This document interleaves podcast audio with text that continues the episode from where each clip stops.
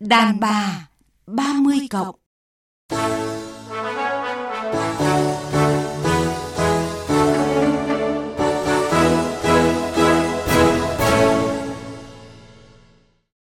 Kính chào quý vị và các bạn, tôi là Thanh Huyền, người dẫn chương trình Đàn bà 30 cộng. Quý vị và các bạn thân mến, ông bà ta có câu giặc bên ngô không bằng bà cô bên chồng để nói về sự ghê gớm, đáo để, xét nét từ những cô em gái hay là chị gái của chồng với vợ của anh trai hoặc là em trai mình. À, nếu như ngày xưa mối quan hệ này thì luôn có những mâu thuẫn khó giải quyết, thì liệu trong xã hội hiện đại điều này có thay đổi? Câu chuyện sống chung với giặc viên ngô có còn nóng như trước hay không? Chủ đề này sẽ được đề cập trong chương trình Đàn bà 30 cộng hôm nay cùng vị khách mời quen thuộc, nhà văn Zili. Zili xin kính chào quý vị thính giả. Chào biên tập viên Thanh Huyền. Cuộc sống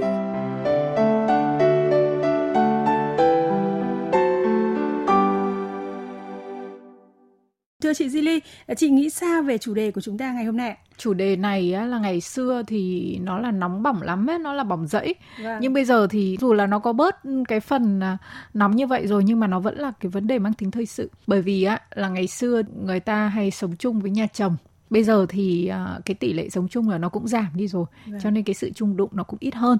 Tuy nhiên uh, vẫn còn rất là nhiều gia đình bây giờ vẫn còn sống chung thậm chí là ba thế hệ. Hoặc mặc dù sống riêng nhưng cái sự va chạm nó vẫn còn đó chứ nó không thể mất đi được Vâng, à, vẫn biết là xưa nay thì à, chị dâu em chồng luôn là một cái mối quan hệ có nhiều tranh cãi à, khiến không ít chị em dù là mới làm dâu hay là đã làm dâu được nhiều năm rồi ý, thì cũng phải đau đầu và khó chịu như ý kiến của một số chị em mà chúng tôi đã ghi lại được. Mình thì đã rất là vui vẻ với lại hòa thuận với em chồng ấy. Ờ, Xem như là em gái Cũng có những lúc mình mua quà Như là sắm quần áo, mỹ phẩm, nấu ăn. Cuối cùng thì nói chung là sau nhiều chuyện Thì cái sự quan tâm của mình Nó lại xem là nhiều chuyện Khi mà kể với bạn bè rằng là mình hay soi mói và hay à, nói nhiều. Ngay từ khi tôi về làm dâu ấy thì chị chồng tôi đã tỏ thái độ không ưa tôi rồi à, rồi sau đó đi đâu gặp người quen là chị cũng đưa ra những cái nhận xét không hay về tôi. Chị nói gì thì tôi cũng nhịn bởi vì tôi muốn gia đình mình êm ấm. Nhưng mà khi thấy tôi không có phản ứng gì thì chị ấy lại được đà khiến cho mối quan hệ của hai chị em ngày càng xấu đi. Em chồng mình à, hơn mình 2 tuổi. Trong các mối quan hệ trong gia đình thì mình cũng đã rất là cố gắng để dung hòa mọi thứ rồi. Thế nhưng mà riêng đặc biệt cô em chồng thì hơi uh, có ý uh, nhiều khi bắt bẻ tôi phải làm thế này, làm thế kia theo ý của cô ấy. Và đôi khi hơi quá đáng một chút là can thiệp vào cái cuộc sống riêng tư của hai vợ chồng.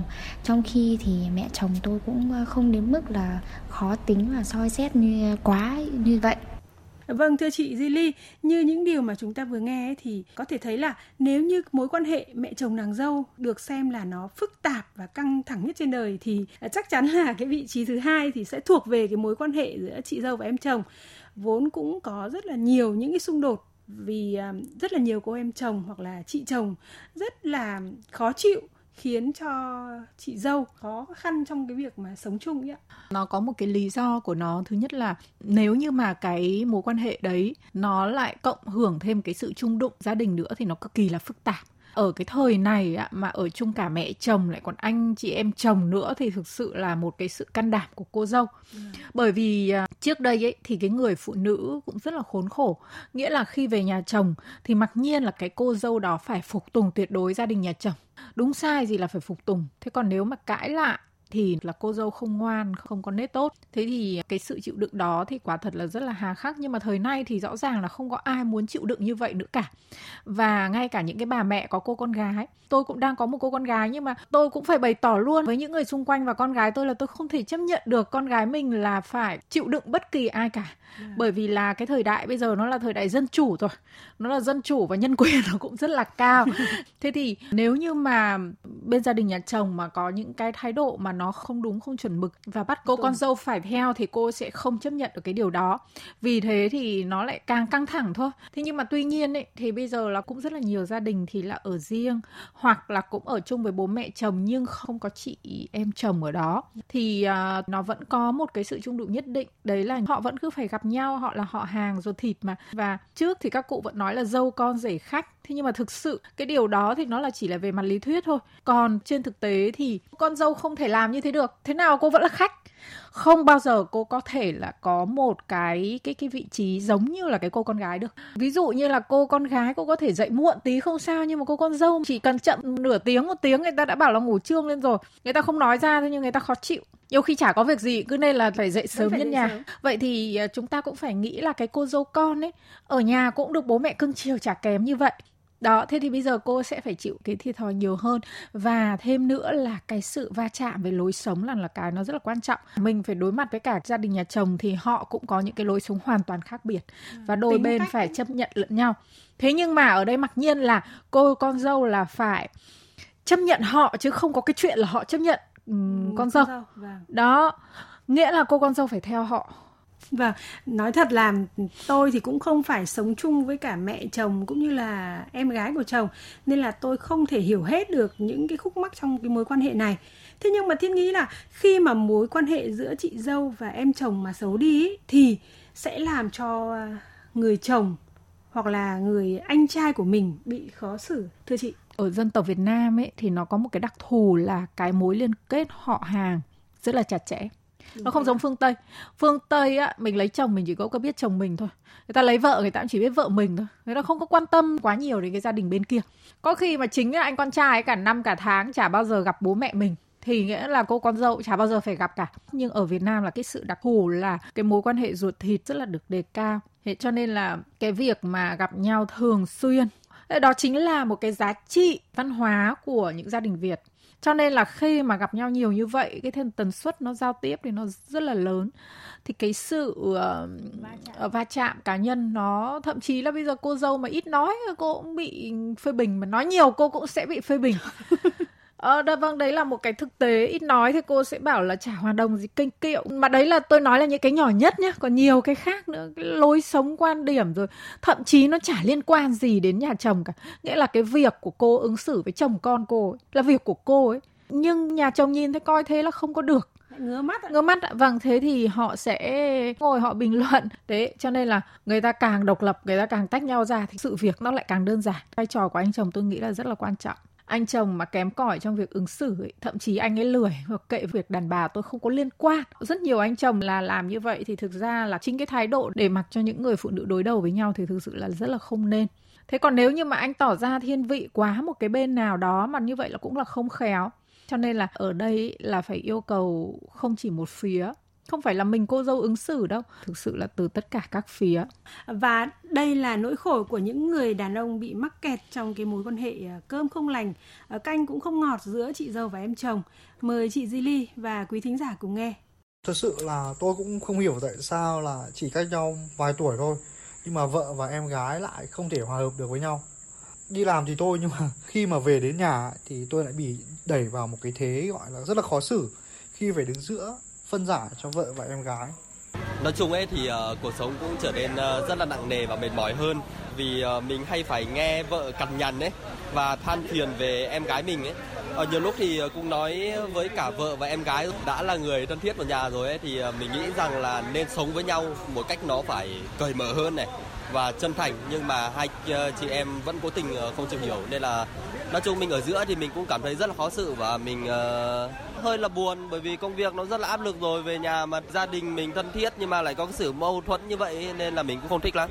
Thật sự trong cái mối quan hệ này thì mình cũng không biết là phải nói như thế nào. Thì nó cũng là một cái mối quan hệ nó tế nhị nên mình ở giữa là mình cũng thật sự rất là khó xử. Cái mối quan hệ đấy là một bên là vợ mình và một bên là em gái của mình. Thưa chị Di Ly, à, như những ý kiến mà chúng ta vừa nghe thì có thể thấy là nếu như mối quan hệ mẹ chồng nàng dâu thường có khoảng cách thế hệ khó hòa hợp thì chị dâu em chồng lại có cái lợi thế về mặt này.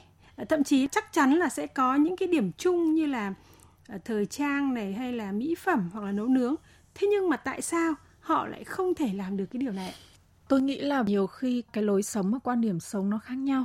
Cái tần suất mà mình gặp chị em chồng mình còn nhiều hơn là gặp bạn mình. Cho nên nếu như mà không hợp nhau về lối sống thì cuối cùng nó là vẫn nằm ở quan hệ xã giao thôi. Nhưng mà đây lại không thể xã giao được. Đây là những người ruột thịt cho nên là mình phải coi là một cái sự rất là thân thiết. Thậm chí là cái việc ai cũng cho là mình đúng thì tôi nghĩ nó cũng hợp lý thôi. Bởi vì như này chị này luộc rau là phải cho gia vị và bắt canh chẳng hạn. Nhưng người kia luộc rau không làm theo cái cách đó. Thế thì người ta cả đời người ta ăn thế rồi người ta cho là người ta đúng nên là đúng rồi. Đó. thói quen cái đấy họ không có ai sai cả ngay cả cái cách cô con dâu dạy con như thế nào ấy, mà chị chồng hay em chồng nhìn coi không có được. Họ hoàn toàn khác cái cách dạy con của họ. Thì họ thấy là cũng không ổn mà đó đấy là cháu họ cơ mà. Máu mủ. Máu mủ của người ta người ta nhìn không có được. Cho nên là chúng ta phải hiểu có chấp nhận việc ai nấy làm hay không. Nhưng mà người Việt Nam đôi khi rất khó chấp nhận như vậy.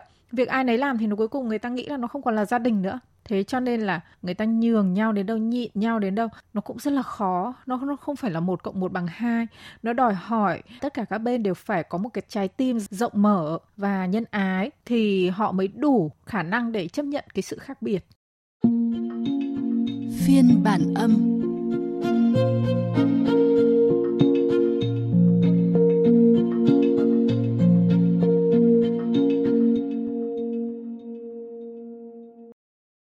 Trước khi tiếp tục chương trình thì mời chị Duy Ly và quý thính giả nghe tâm sự của một người phụ nữ.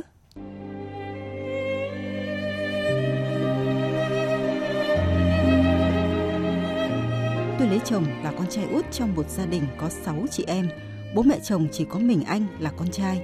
Phải thừa nhận là bố mẹ chồng và các chị chồng tôi đều rất tốt. Chỉ trừ người chị thứ tư, quá lứa, lỡ thì đang sống cùng với bố mẹ chồng tôi. Chúng tôi cưới khi tôi đã có bầu gần 2 tháng Suốt thời gian thai kỳ, tôi khóc vì tủi thân không biết bao nhiêu lần vì chị. Cái gì chị cũng để ý, tôi thèm ăn gì nhờ chồng đi mua là chị mát mẻ gần xa, nói tôi hành hạ em trai chị. Bất kể việc gì của hai vợ chồng tôi, chị đều xen vào, cho dù chuyện hoàn toàn không dính dáng gì đến chị. Tôi sinh chưa lâu nhưng bé lại bị viêm phổi phải nằm viện gần 2 tuần lễ. Chị biết cháu ốm nhưng chẳng một lời hỏi thăm. Khi bé được 4 tháng hay quấy khóc về đêm, chị đã không giúp đỡ gì lại còn đang tâm xúc phạm tôi con gì mà hư chẳng giống bố gì cả thậm chí còn trắng trợn bảo chắc tôi đi lang trạ với ai rồi về đổ cho chồng quá thất vọng tôi bắt xe đưa con về nhà ngoại ở còn chồng tôi giận dữ tuyên bố nếu chị ấy không xin lỗi tôi và bố mẹ không phân giải chuyện này cho công bằng thì sẽ không bao giờ về nhà nữa tôi phải làm gì để thoát khỏi bà chị tay quái này đây